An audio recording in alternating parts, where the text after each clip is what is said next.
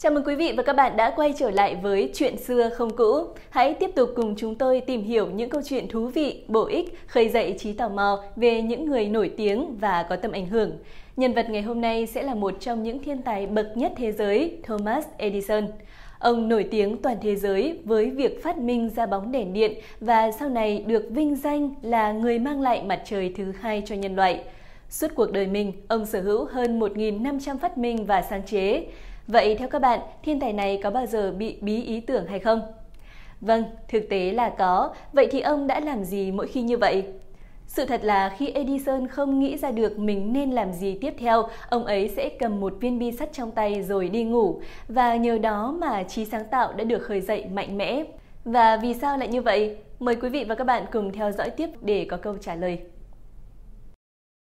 Quý vị và các bạn, Thomas Edison sinh ngày 11 tháng 2 năm 1847 trong một gia đình có 7 anh chị em ở thị trấn thuộc bang Ohio của nước Mỹ. Ngay từ khi còn nhỏ, Edison là một cậu bé luôn hiếu kỳ và ham học hỏi. Không chỉ hỏi cho ra nhẽ mọi chuyện, Edison còn thích tự mây mò làm thử. Tuy nhiên, vừa đi học được 3 tháng, Edison bị nhà trường đuổi học vì hay bày trò nghịch ngợm và được đánh giá là một đứa trẻ loạn trí. Mẹ của Edison đã quyết định cho con mình tự học ở nhà khi cảm thấy môi trường học đường không phù hợp. Chính mẹ của ông là người đã dẫn dắt ông vào con đường để trở thành một nhà sáng chế với hàng nghìn phát minh. Quay lại với câu chuyện cầm viên bi đi ngủ mỗi khi bí ý tưởng của Thomas Edison. Vậy thì, vì sao Thomas Edison lại chọn một viên bi sắt chứ không phải là một thứ gì khác? Thứ nhất, viên bi sắt cầm rất vừa tay, và thứ hai là viên bi sắt khi mà rơi xuống đất sẽ có tiếng động rất lớn. Mục đích của việc cầm bi sắt đi ngủ là để khi ông ấy vừa chìm vào giấc ngủ, bàn tay thả lỏng ra sẽ khiến cho viên bi sắt rơi xuống đất, đánh thức ông ấy thức dậy nhờ tiếng động của nó. Edison cho biết, ngay trong chính giai đoạn nhập nhằng giữa giấc ngủ và thức tỉnh là lúc ông đạt tới sự sáng tạo tuyệt đỉnh nhất – đó có thể chính là những bí quyết giúp cho Edison đem những phát minh từ giấc mơ ra ngoài đời thực, giúp ông có những phát minh vĩ đại như là bóng đèn điện, máy hát hay máy chiếu phim.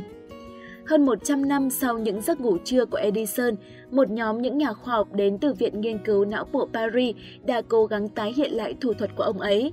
Kết quả đã chỉ ra là những người làm theo công thức ngủ của Edison đã tăng gấp 3 lần cơ hội giải được những bài toán khó.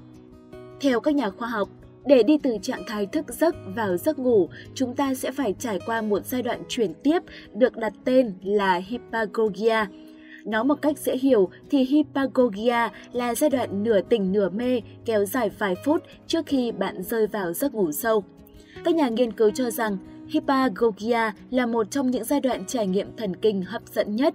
Nó được miêu tả là suối nguồn của sáng tạo, chứa đầy những ảo giác tuyệt vời, những ý tưởng không bao giờ xuất hiện ở thực tại. Các nhà nghiên cứu đã yêu cầu 103 tình nguyện viên giải một câu đố toán học sau khi thử mẹo ngủ ngắn bằng bóng của Edison. Đầu tiên, họ được yêu cầu làm một bài toán sắp xếp 8 chữ số thành một dãy với công thức đã được cho trước.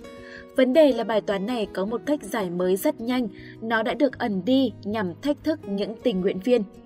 Đã có 16 người tìm ra cách giải mới khi vừa giải thử vài lượt của bài toán và cũng vì vậy mà họ bị loại ra khỏi thí nghiệm vì những nhà nghiên cứu chỉ muốn kiểm tra những người bí ý tưởng mà thôi. Các nhà nghiên cứu đã cho những người còn lại nằm trên ghế ngả và cầm trong tay một chiếc cốc nhựa thay cho viên bi sắt của Edison. Đồng thời, đầu của họ cũng được nối với một cỗ máy theo dõi sóng để biết là khi nào họ đang tỉnh, khi nào ngủ sâu và khi nào thì đang ở trong trạng thái hypagogia. Họ được yêu cầu là phải tỉnh dậy ngay sau khi chiếc cốc trong tay của họ rơi xuống và phải báo cáo lại là họ đã mơ thấy những gì. Kết quả cho thấy là hầu hết những người tham gia đều có những hình ảnh kỳ lạ hiện lên trong đầu, từ những con số nhảy múa, những dạng hình học, đấu trường La Mã cho tới một phòng bệnh với một con ngựa. Tuy nhiên, thực tế thì tín hiệu sóng não chỉ cho thấy có 24 người đã thức dậy vào đúng giai đoạn hypagogia, còn những người khác thì đã đánh rơi trước cốc khi não bộ của họ vẫn tỉnh táo hoặc đã rơi vào giấc ngủ sâu hơn. Khi những tình nguyện viên được yêu cầu quay trở lại với bài toán được đưa ra từ ban đầu, kết quả thực sự rất ấn tượng. Mặc dù các nhà nghiên cứu không tìm được bất kỳ mối liên hệ nào giữa nội dung giấc mơ và hiệu suất giải toán, tuy nhiên họ phát hiện ra những người tỉnh dậy giữa giai đoạn hypagogia có khả năng tìm ra công thức ẩn của bài toán gấp 3 lần so với những người vẫn thức. 20 trong số 24 người thức dậy đúng giai đoạn hypagogia đã tìm thấy đáp án, tức tỷ lệ là 83%. Trong khi đó thì chỉ có 15 người trong số 59 người tỉnh táo là giải được bài toán mà thôi và tỷ lệ chỉ là 30%. Như vậy, nghiên cứu của những nhà khoa học đã chứng minh được rằng phần nào đó trực giác của Edison là đúng. Tuy nhiên thực tế thì không phải ai cũng có thể thức dậy vào đúng giai đoạn hypagogia. Bởi vậy, vấn đề này sẽ còn cần phải được nghiên cứu nhiều hơn trước khi có một kết luận hoàn chỉnh.